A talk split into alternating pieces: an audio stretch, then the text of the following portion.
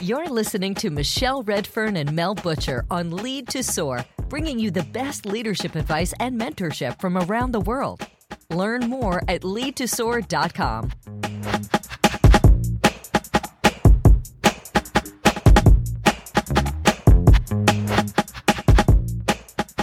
Before we get into Michelle and Kerry's discussion, I need to mention a couple of things. First, I need to mention that Michelle and Kerry are based in Australia. So, for our US listeners, they are going to mention something called super, which is short for superannuation. This is an Australian government mandated type of retirement account that's similar but not the same as Social Security in the US. It might even be more comparable in some respects to your employer sponsored retirement plan.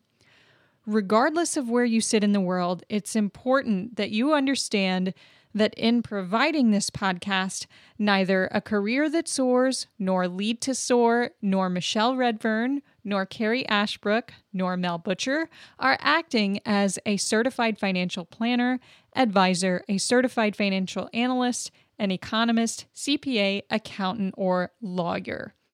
Find full disclaimer details at the very end of this episode. All right, let's get to the show. Our career Q&A guest is Kerry Ashbrook. Kerry is an entrepreneur, businesswoman, author, coach, business transformation expert, corporate executive, and investor. Kerry is the founder of Life You Choose, where she pursues her passion to help women achieve financial independence and live the life they would truly choose. Welcome, Kerry Ashbrook, to Lead to Soar.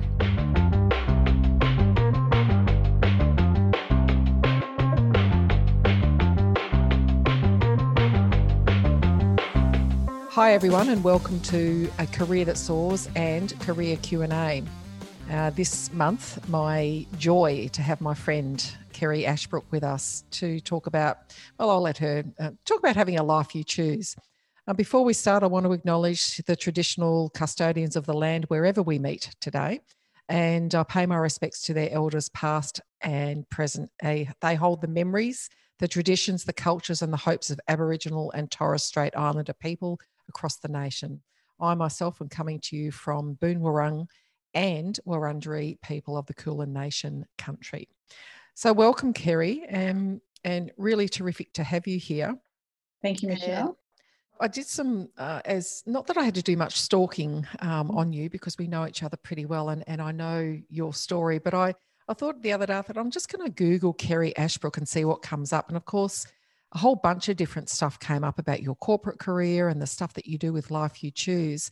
But one of the pieces that came up was a, a, a condensed version of who you are and, and your story. And I'm going to condense it because uh, I'm, I'm, going to ask you to talk about it more. But I, I think, how does it feel to you to be here with us as a kid who grew up in caravan parks, traveled around Australia, left school a couple of times, and then ended up being where you are a corporate, successful corporate executive and running your business, your your current side hustle. But how does that story play out? And, and welcome and let's hear about your career that has soared. Thanks, Michelle. Look, I I think that you, you know we are the sum of all of our experiences. So growing up traveling around Australia in a caravan park and construction camps and contributed to the work that I do today, quite frankly, because I got very used to change. And every time you went somewhere else, it was you, you had to start all over again. And, and so I think from a career perspective, that really put me in the direction of the career that I took, which, which is really about transforming organizations and transforming business units and divisions. So, the other side of the story around Life You Choose was really growing up in that environment as well and watching my parents, who worked very hard their entire lives, end up with, with very little money. And at the end of the day, they bought and sold a few houses through that time and but basically ended up with nothing and ended up on the pension, ended up in a commission unit in, in Bendigo And so, so watching them go through that, knowing that they were the, you know, Dad was the hardest working person I ever met, also gave me that desire that a I didn't want to end up in that same situation, and I also wanted to be able to have a lot of choices through life, and I had no financial sort of fallback. It was up. It was up to me. So you know, as you said, I, I left school a couple of times. Didn't finish year twelve, but then went went on some time later to um, to do my masters and and bought my first property uh, out of you know the desire to actually own a house instead of renting because I saw where that might lead to, and from there it just really compounded and uh, and continued to grow. And so my passion is about working with women and hopefully inspiring and challenging them to to live the life they choose and say well if i can do that from where i started you can too mm. We've got a lot of parallels in our lives, which you and I have discussed over a couple of cheeky glasses of rose from time to time. And one of those is that word choice. And like you, I have always, well, in fact, someone did ask me, they said that you're the most driven person I've ever met. What drives you? And I went, hmm, I don't know. I haven't really thought about it. It was a hard question. But when it all came down to it, every conscious and subconscious decision I've made about my career and my life has been like in line with yours. I want a choice. I want a choice to be able to do stuff and frankly be financially secure. Being like you, being a, parent of young people, well, they're now not so young anymore, but also being responsible for them. I wanted to be able to have the choices that I wanted to have, but also to create a life for them that perhaps wouldn't have otherwise happened if I hadn't been so deliberate. Mm. I'm curious though, uh, when you think about your work.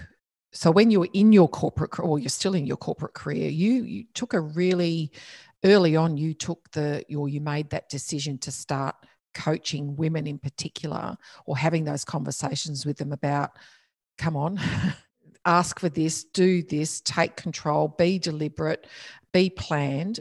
What was the catalyst for doing that? Look, I um, it, it was really watching women who you know you could see how how great they were and what their talent and their potential was. But for whatever reason they were, they were actually holding themselves back. You know they were waiting till they did this thing or or, or uh, you know and and they were starting down on a trajectory in a life that that probably wouldn't give them those choices. And they weren't taking conscious control. A little bit like probably what I did early on in my career, where you sort of start and you get a job and you get going, and and you, you know you're waiting for someone to see how great you are, as opposed to you actually taking that control. And I think particularly you, you know when we're just starting out, we probably don't have the confidence that later we kind of grow into. So it was really watching my friends, my family, and, and women I worked with, knowing that if they chose to and they wanted to, they could do so much more than what they were currently doing. And they just needed some of that encouragement. Mm-hmm. Who gave you that encouragement? So, who gave you the career advice? Well, if you think about the best career, so what's the best career advice you've ever received and why? Look, I think um, it was that it, it was that kind of you know if i just work really hard you know someone's going to notice they'll see what i do and I'll, I'll be able to start that sort of progression it took me a while like, like it does i think a lot of people to realize that that actually wasn't the case the best advice i think i got was to to have a go to go and talk to that manager about if if you wanted to work in that area or you wanted that job what you were interested to apply for the job um, oftentimes we don't feel like we're quite ready you, you, you, know, or we think, oh, well, someone else is going to get that. You can see someone, it looks like someone's already been tapped on the shoulder, so I'm not going to have a go. But have a go anyway, because yeah. Uh, there's been, a, it, it enables you to showcase what your talent is and, and what you've done to a panel of people that you just don't know where that conversation is going to go. And, and it also, sorry to interrupt, but it also it signals your intent, right? To, to, a whole bunch of people. Go, oh, right. So I didn't realize Kerry was interested in yeah going up or doing whatever now we know yeah. so it's geez it's a good good bit of advice yeah absolutely. Interested and ready. Yeah yeah. And ready is if you're 60% of the way there you're ready. Absolutely uh, you know I, yeah, just always say to, and particularly to hiring managers, you know, unless you've got a, unless you've got an environment that's in a state of, you know, requires remediation and you need someone to come in and hit the ground running and start fixing stuff, you know, we we don't want people who are actually I shouldn't make gross generalizations, but typically you'd be looking for someone who's going to develop and grow into the role. So for women, I, I particularly say, and look, I, have been the same in my career. Oh, I'm not sure if I'm qualified enough. Holy crap, you know. Mm. really? If you're 60% of the way there, you're ready. But I think that piece of advice, have a go and signal your intent.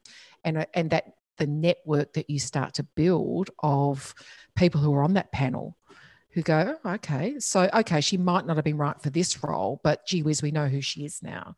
Yes. And where might she pop up in my soup later on or be thought of? So absolutely. So if you think about leadership, so for us, Leadership is using the greatness in you to achieve and sustain extraordinary outcomes by engaging the greatness in others. And of course, this month in A Career That Soars, we're talking about using your personal greatness.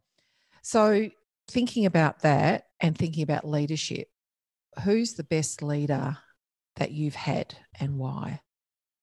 The best leader I've had, I guess it's really interesting that, and, and I'm not sure I want to share how many years ago I worked for Bob Finch, who was at that stage the. Um, oh, go on. I'm always saying, yeah, yes, I've been in the workforce 40 years. And people go, I say I was two.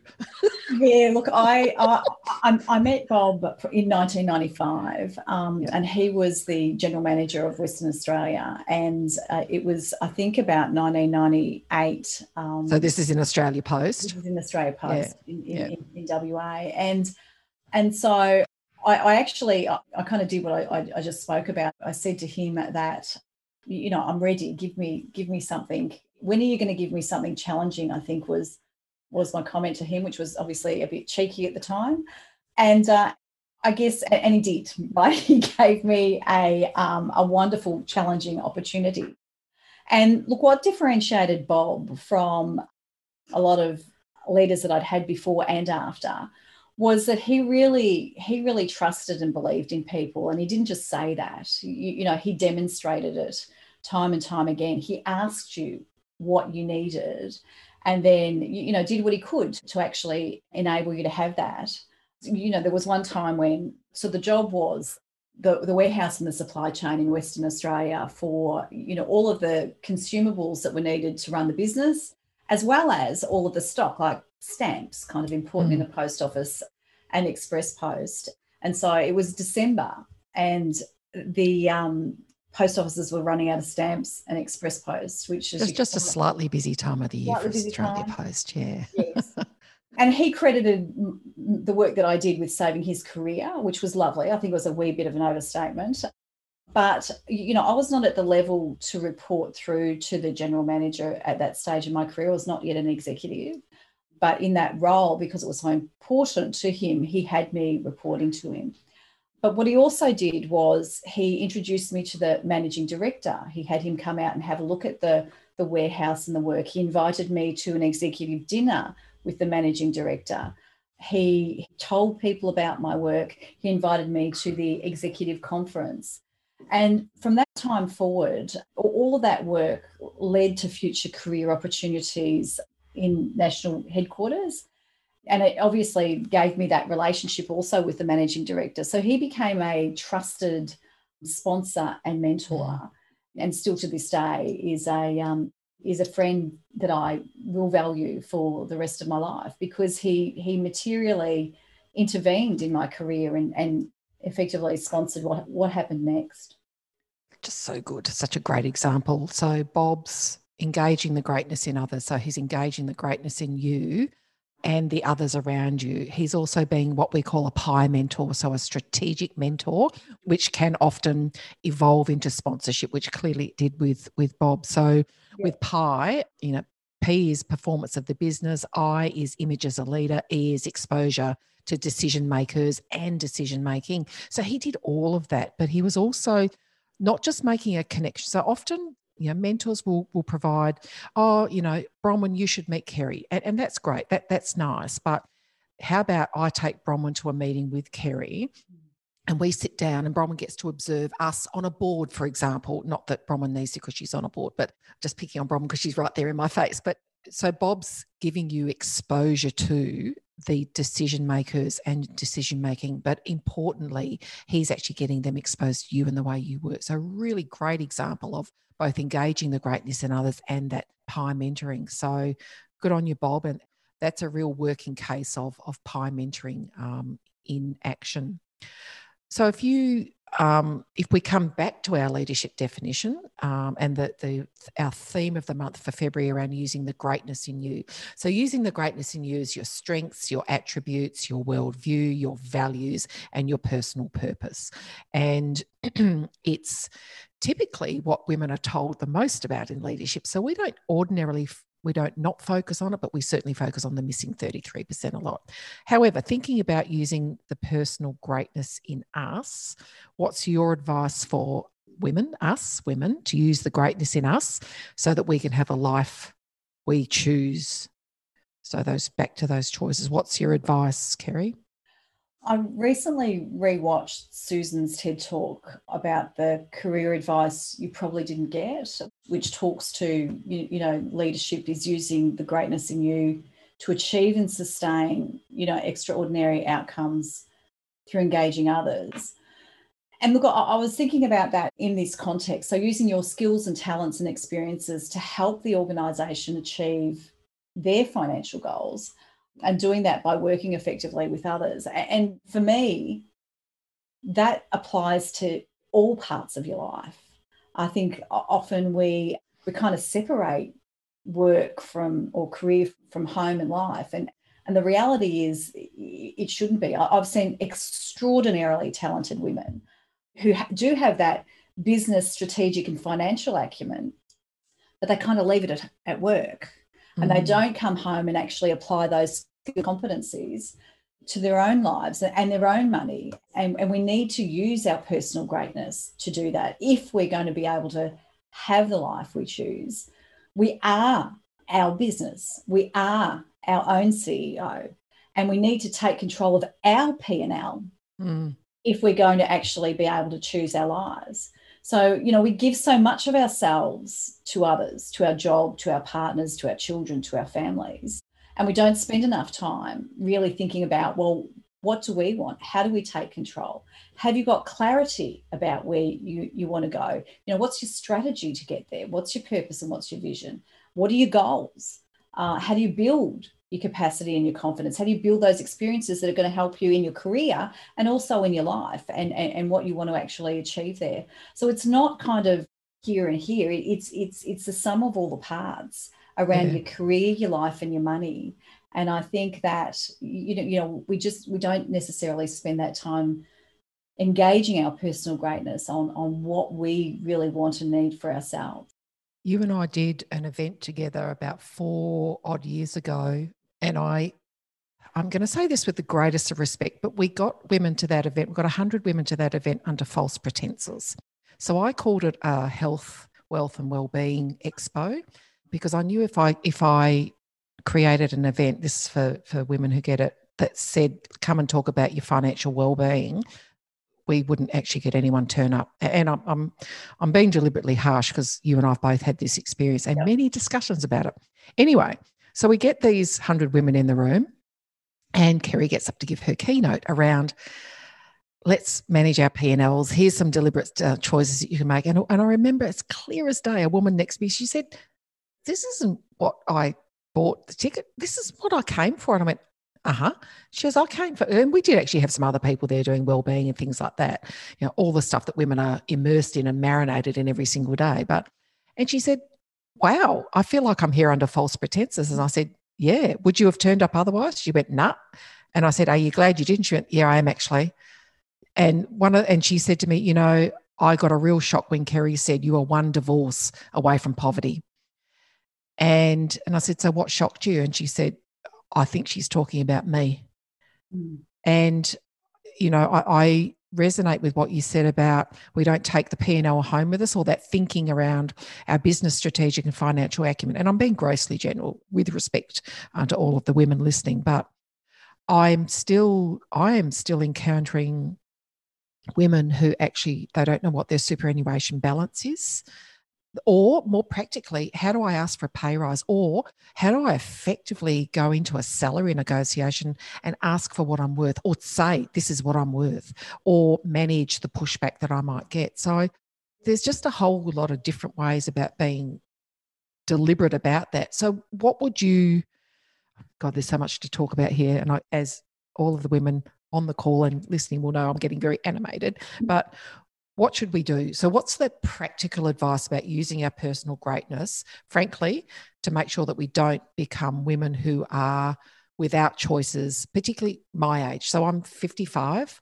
and my age bracket in Australia, 55 year old women and older, are the fastest growing group of homeless people in Australia, which is astounding and appalling. So, to not be that what's what's the sorry, sorry, to interrupt you. The statistic in my mind is that at any given point in time at the moment there's 400,000 Australian women 45 plus at risk of falling into poverty.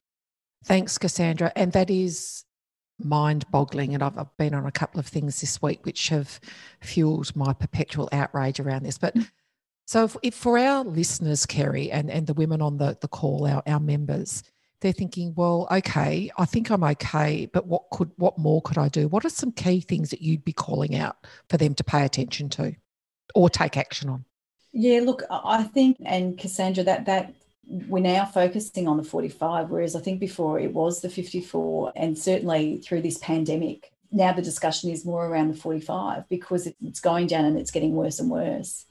And so for me, it is about, you know, taking control of of your life, your work, and your money. And again, they're not they're not separate things. They're they're, they're actually a part of all the whole because you can't have the life you choose without the money, without the income.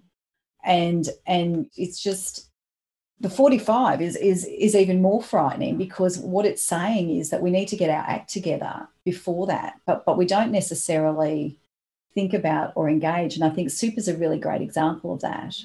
And there's, you know, all of the research around why that that doesn't happen because it's so far out in the future. Yeah. We don't engage in it now. Whereas mm. if we did engage in it now, quite frankly, that part of our future would take care of itself. So and I think it's sorry to interrupt, Kerry, but if I think about you know you and I and, and our experience, where we differed is I had parents who were very, very deliberate about myself and my sisters knowing money, knowing the value of buying a house, putting money into super, things like that. So I knew that from a very young age. So I bought my first home when I was 21, so on and so forth, because I knew that was a part of being secure. But like a lot of other people, then got divorced, women, I was divorced in my late 30s and frankly wiped out. Um, so I had to start again, apart from my super, which has, you know, is quite reassuring our kids, so your your son Liam's 18, my daughter's 26, my son's 30, they're going to get a good grounding in this stuff. But I've got to say, I'm going to ring Kelsey today and say, what's your super balance? And do you know? So I think super is one thing. And there's a real, you know, I think love or hate super, that it is out into the future and sort of, yeah. you know, well, I'll pay attention to that later. But if I, and of course, some of it, some members in some geographies, that there won't be any superannuation or, or, or statutory superannuation. What about salary? And what about how you use your salary? So, number one, getting the right salary. So, I'd like 10 bucks for every time I've heard, how do I negotiate? What should I ask for? Blah, blah, blah. So, I, that would be my first one. What are some quick tips around that, around salary negotiation or salary full stop that you'd have? Yeah, look, uh, there's a few things for that. I think the first one is the best time to negotiate salary is when you get offered the job. So when you're going in for the interview, be prepared and, and have done your research. What is the market rate for that role? Um, there's a number of different ways of trying to ascertain that. You, you know, you can just Google, seek jobs that yeah. are actually advertised, talk to people in your network that might be in similar roles that are going to actually give you some information in regards to that. Glassdoor is another one. Glassdoor is quite yep. useful for looking at salary benchmarking. Yeah. And then you, know, put together your case. I mean, this is a business case. This this mm is what what are you offering the organisation And based on that, you know, what's your salary expectation? And really value what you bring, what you actually bring to the job and make sure that, that you really do know and believe in your worth. I think that that oftentimes we kind of and, and they're uncomfortable conversations. I'm not saying this stuff is easy. You, you know, I, I remember having a conversation with my manager when I came back from maternity leave. And he didn't want to give me, I heard I wasn't going to get the CPI increase. So, and I kind of went, well, that doesn't really make sense to me because I should at least get CPI. Otherwise, effectively, my salary's gone backwards yep. for the simple reason that I've had some time off to have a child. And, uh, and, you know, that doesn't seem right. Now, the first start of that discussion, you know, it was very uncomfortable and, and he certainly wasn't the best leader I've had. And the second conversation was equally uncomfortable, if not worse. So it clearly wasn't Bob. no, it, it, wasn't Bob. I wouldn't have had to have that conversation. No. Um, but I did get that I did get that salary increase. And, you know, it's it's so important to actually have those conversations because income is what actually feeds everything else. It, feeds your P&L. It feeds your ability to buy a house, to have investments, to, to do all of those things. And, and then the other part is that if, you know, if you're in an organization and, and, and profit's tough and, and, and they really, they're, you're small and they, they can't afford it, what else can you actually negotiate on? What are some of the other things that would give you some personal benefit? And so, you know, you know, flexibility is is one of those things, but oftentimes women trade fix flexibility for financial security. So make mm. sure you're not actually doing that. But you know, what what other elements? I mean, working from home now, you know, we're all doing it. It's a biggest social experiment that's ever happened and you know for most of it, it it, works so what are the things that work for your life as well so it's really being very clear on what you want superb advice. And Bronwyn's made a, a, comment in the chat to say the biggest salary increases she's had have come from leaving the organisation and getting hired elsewhere. You know, that as a hiring manager, that's really painful. And as a woman, yeah. as someone who works in the business of helping organisations tap into and recruit and engage and advance more women, that makes my head hurt. Yeah because and Sam's saying the same. And you know and I've been the same too you know it's the all right well I can't go up here I'm going to go out. Wow what a what a loss. However if I reflect on my own career experience you know I was brought up in the era where you know my I don't think my mum even knew what my dad earned when we were growing up. You didn't discuss salary or money that was quite vulgar. And as and my parents were freaking awesome. But I've got to say, I, went into the workforce being a little bit naive. Now, if I think about a couple of experiences that I probably didn't pay enough attention to, my dad negotiated my first salary because um, I, some of you have heard before, I was determined to leave school at 15 and go and, and work for a job because guess what? I wanted choices. At that point, it was to buy a car, and I knew I wasn't going to be able to buy a car if I stayed at school. Blah blah blah. So dad negotiated my salary instead of getting the statutory, you know, whatever a 15 year old gets in a, as an office girl. I got more than that. So I, I didn't pay any attention to that. But later on down the track, when I got over myself and worked out through my outrage that I was way behind for a whole bunch of reasons, including working part time to be a, you know, sacrificing um, salary and, and long term well being to be a caregiver because childcare was crap and all that kind of stuff. I worked out that I needed to actually step into this a little bit more deliberately and start getting over myself and asking for what I wanted. Mm. I had a family that where I was the, the primary breadwinner. And if I didn't ask for what I wanted, I wasn't going to be able to provide for my family with the in the way I wanted to choose to provide for them. So, but it's a hard one, isn't it? It's not what you're saying is it's not not going to feel uncomfortable, but have your research I know what Susan says, and particularly no ceiling, no walls, stand in your worthiness. You know, you are worthy. And when we think about sustaining, uh, sorry, achieving and sustaining extraordinary outcomes, and Sam, you'll recall this from our Your Mantle of Leadership course, your positional purpose statement. You know, you're in the organization to create some outcomes, work at what they are, link to it really quickly, and then ask for what you're worth. So I think that's that's really good advice. Kerry, what about what about then how we use So let's say we've had the, the salary negotiation, it's gone our way.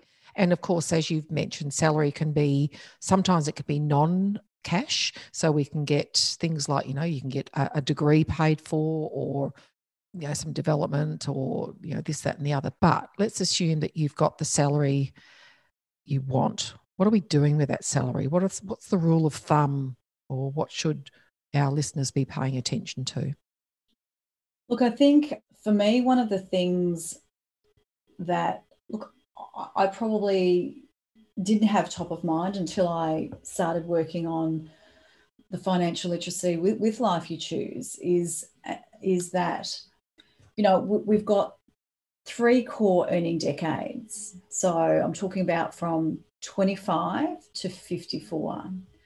So those three core earning decades then need to sustain us and the income we earn through those needs to sustain us from that 55 to effectively you know nearly 85 because that's the average age for women somewhere along that it is highly probable that we will be on our own.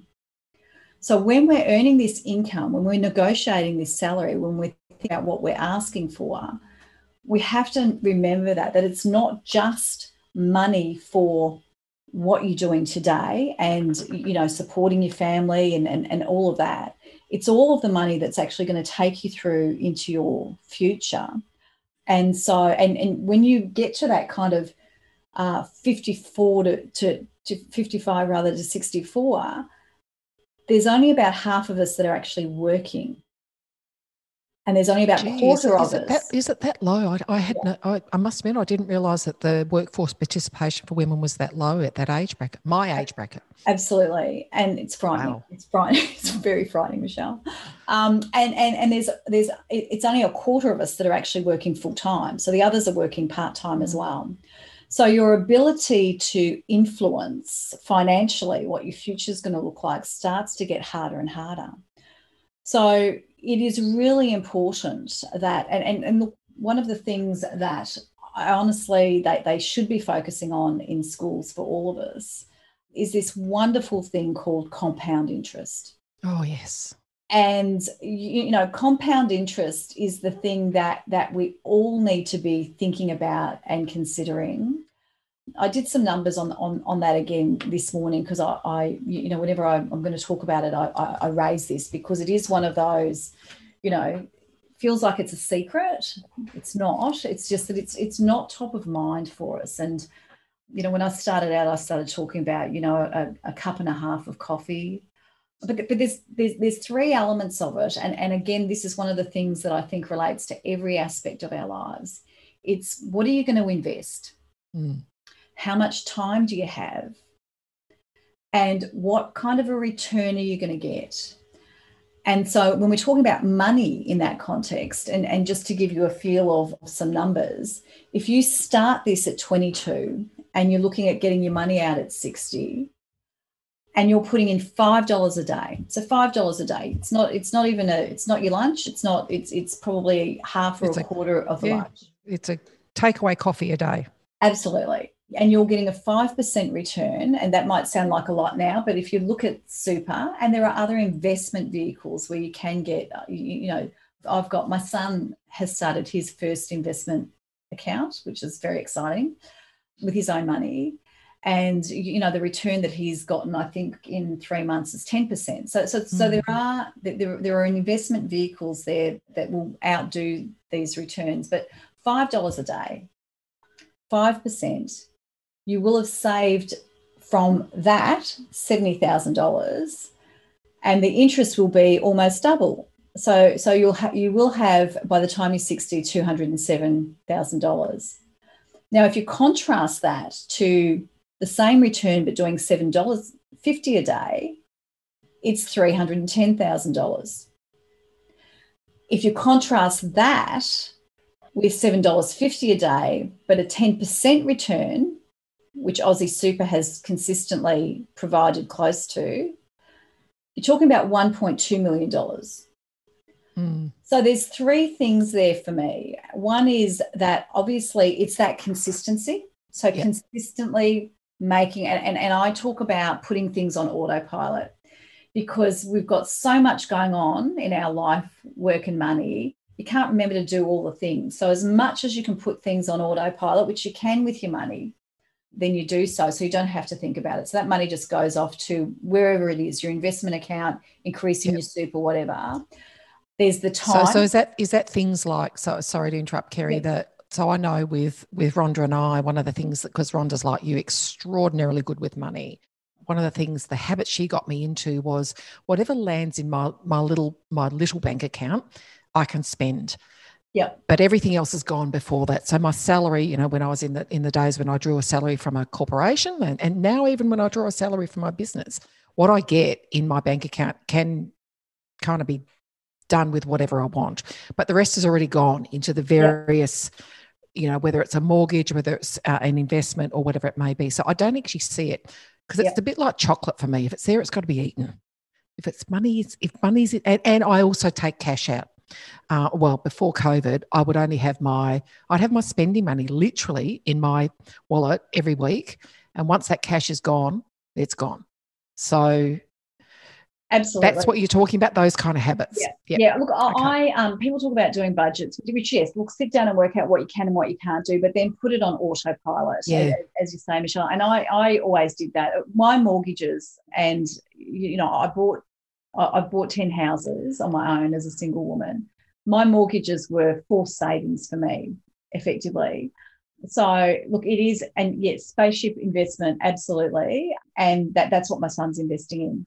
Uh, the spaceship. Oh, I thought that was kind of a, a euphemism, Bronwyn, you were using because Bronwyn's just put into the chat for our listeners. She puts $150 into Spaceship Investment Fund every month, even though I'm not earning at the moment, because it's getting me a return as opposed to sitting in my bank account. I'm going, oh, okay. So Spaceship's like a, her, her word for it. That's like a real thing, right? It's a real thing. It's a oh, real thing. So well done, Bronwyn. Um, it, it is a real thing. And, and, and it is, again, it's, it's, it's that autopilot because you can do that with Spaceship. It just automatically, you set it up, how much you want to put in um, so the less mm. you have to think about that stuff. But also, I think you know this is a bit sorry. This is a bit like you know that 1.2 millions. It's a bit like when you put your jeans on from last winter and you find 20 bucks in the pocket, and you go, yes.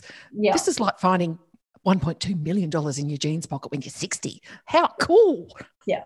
Well, look, the difference between you know three hundred and seven thousand dollars versus you know 1.2 million dollars because you've actively managed it and you've looked around and made had a look at you know, review it every year, particularly something that's long term like super. Am I in the right fund? Am I in the right version of that fund as well? Am I, am I in growth balance? Where should I be at for my stage of life? Because the other thing is we get analysis paralysis. So we yeah. kind of look at all the stuff and we go, oh my God, I can't make a decision that's too much.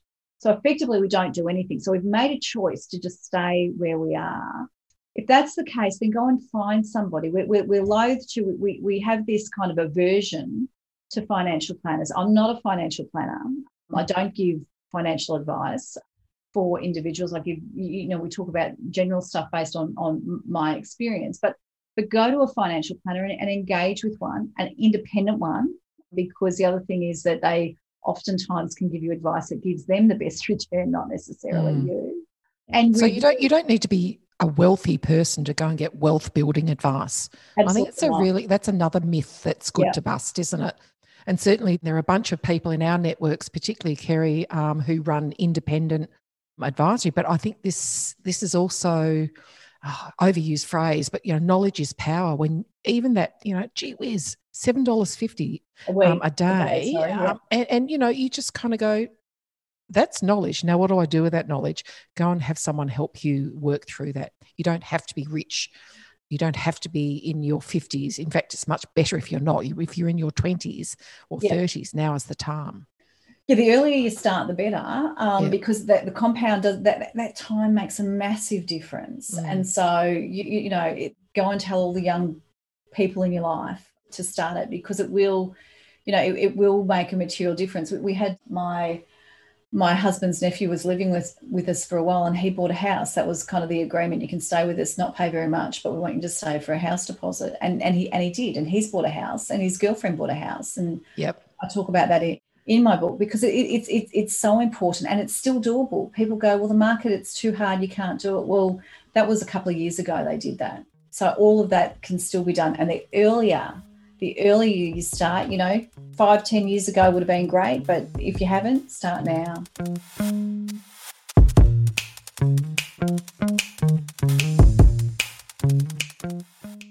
You're listening to Lead to Soar.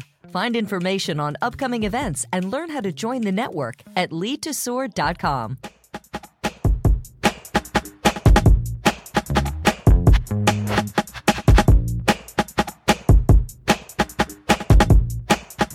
Hey, um, I am going to hand over to our members that have tuned in uh, shortly. But Kerry, last bit of me peppering you with questions.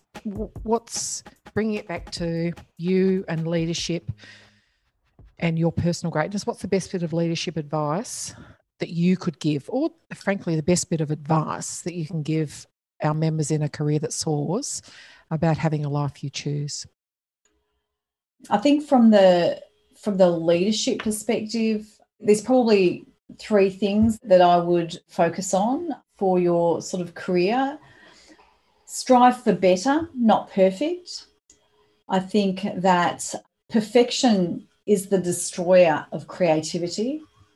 It's going to inhibit your progress, your growth, and your fulfillment, not just yours, but also the people that work for you. And ultimately, it leads to burnout. Mm. So, you know, if you haven't failed, and, and, and look, my experience with property, I've made, and, and you, you know, I've had I've had organisations come in and talk to the women about different approaches for it. Everything they say don't do, I've done.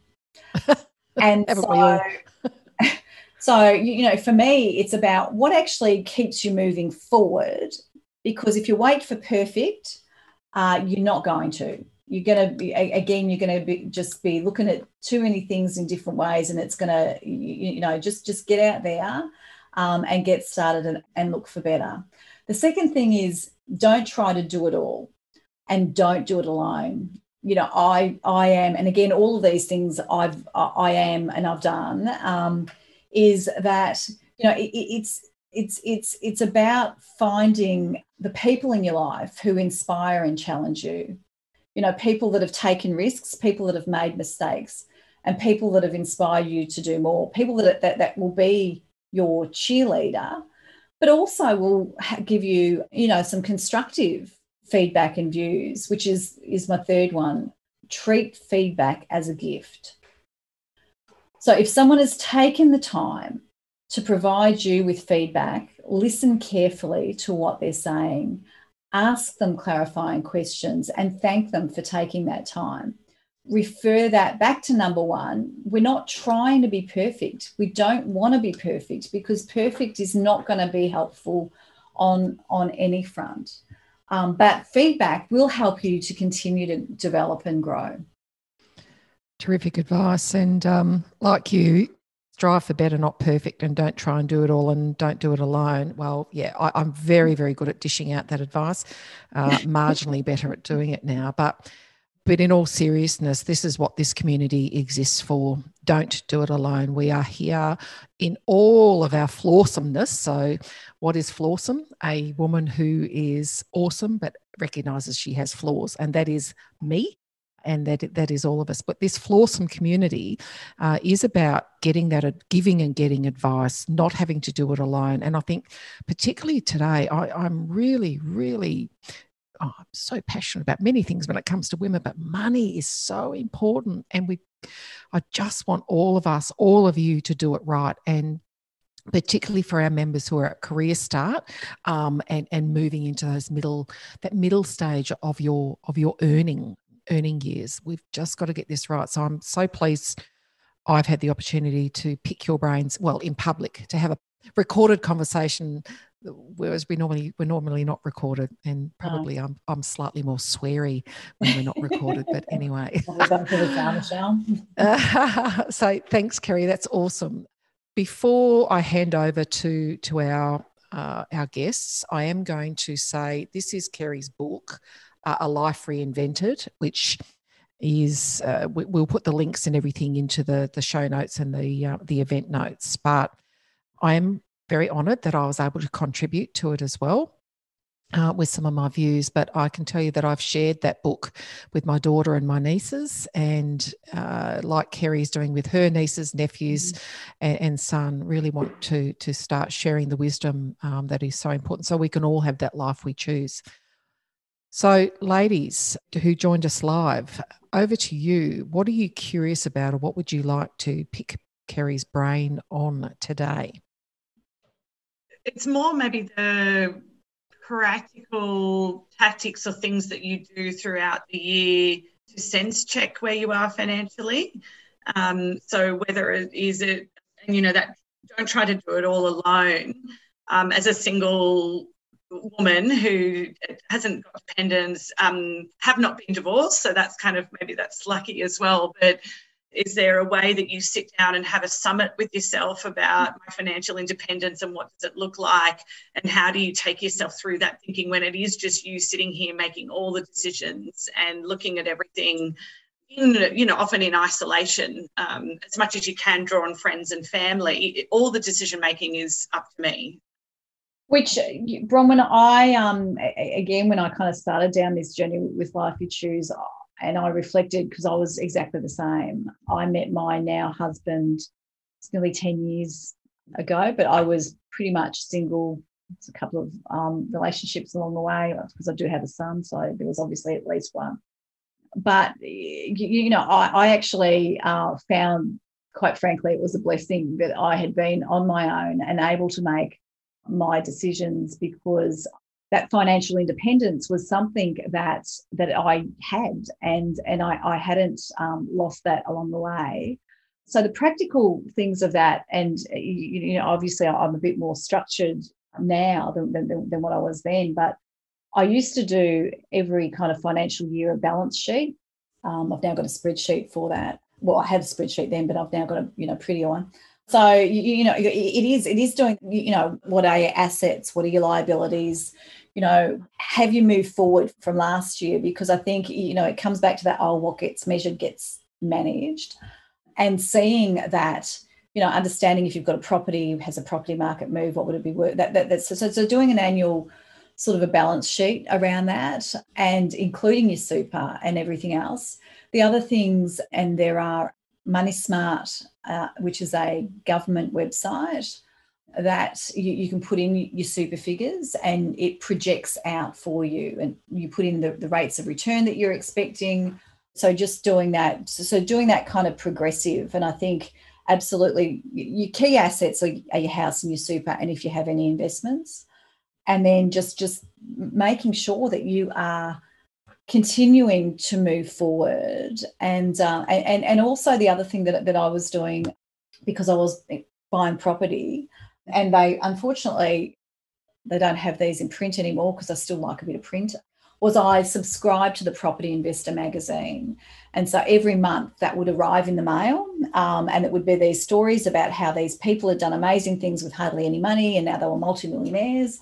Um, so just getting that constant, you know, input of information that was like having your sort of cheerleaders and and and, and so on to remind me that yeah I, I liked property and I wanted to buy them and, and and continue to do that.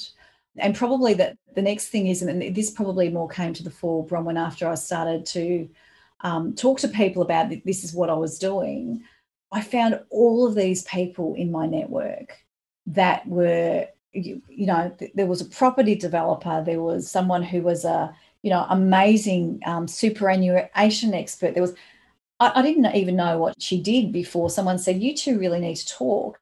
So think about in your tribe in your local community who are the people that you can be having those conversations with that kind of continue to inspire you or give you ideas around what you might be um, what you might be doing. But look i think the really one of the really important things there is is putting a structured whether it's the end of financial year which kind of makes sense because that's when we do our tax return that you do do that sort of balance sheet and and just you know see where you're at and and, and where you're going. Mm. and it's great practice for the business of the business as well that you're, that you're running.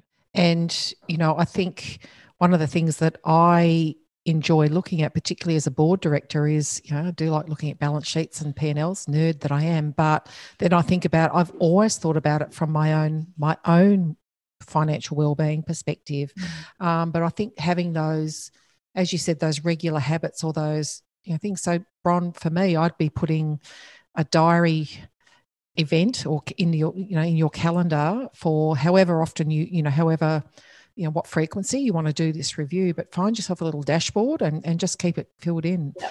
What other questions or, or comments from our viewers slash listeners are there for kerry kerry my question's a little uh, sort of hypothetical which is and a little i've got a little bit of a vested interest in it but if there was a scenario where there was a woman 45 to 55 or older who was at risk of uh, some of those risk factors like divorce or loss of income impairment those kinds of things and was faced with those critical decisions around how do i what are the key things i should be doing or thinking about to prevent that fall?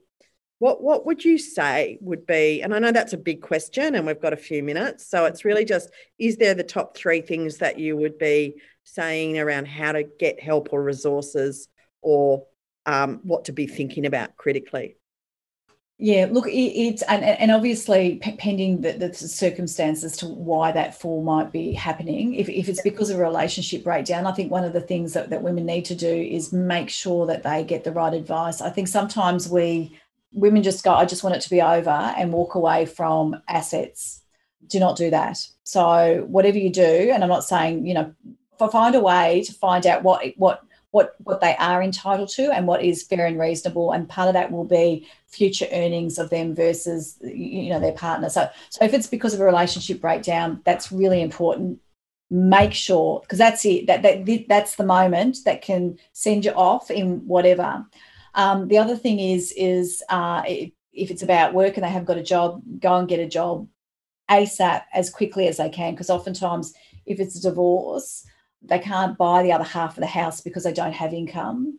So take that time, if, if that's what it is, between separation and divorce, to go and get a job, to start yeah. getting that earning capacity, so that they can borrow and and make sure that that that they keep that asset base. So if they can't afford to buy the house in the area that they, that they're in, don't buy it somewhere else, whether they live in it or it's an investment, but don't let that capital deteriorate because at the end of the day, that might be the difference between them living in their car or ultimately living in a house. Yeah. And then, you, you know, what, what can they do um, during that time to get some income? I think, you know, that that's probably the most important things. And, and make sure that they're not just thinking about today, that the decisions they're making are also thinking about what impact they're going to have on whatever their future might look like. Great advice. And we are on the hour, so it is time to finish. But I guess, you know, Cassandra, thank you for the question. I'd summarize that by get advice. Don't do this alone there are so many complexities and nuances yep. around that time of life, relationships, the legal elements. So please, you know, knowledge is power. So Absolutely. don't put yourself into a vulnerable position. Terrific advice, Kerry. Thank you. Uh, Thank as you. always, terrific. Folks who, who came live and those who are watching later, uh, there will be a bunch of resources posted into a career that soars uh, around how you can find out more about Kerry. She is a, a, member, so please do follow her, connect with her, and uh, and I'll, as I said, all of the things that we've talked about today, I'll be putting links in, including the personal balance sheet template. So I've got my trusty CFO working on that right now. Mm-hmm. Thanks for that. All right, folks, that's it for us. Thank you for joining us for this episode of Lead to Soar. We sincerely appreciate your honest, positive reviews. You can leave questions at leadtosoar.com for Michelle and Mel to answer on future episodes. Until next time, we hope you'll use what you've learned here and lead to soar.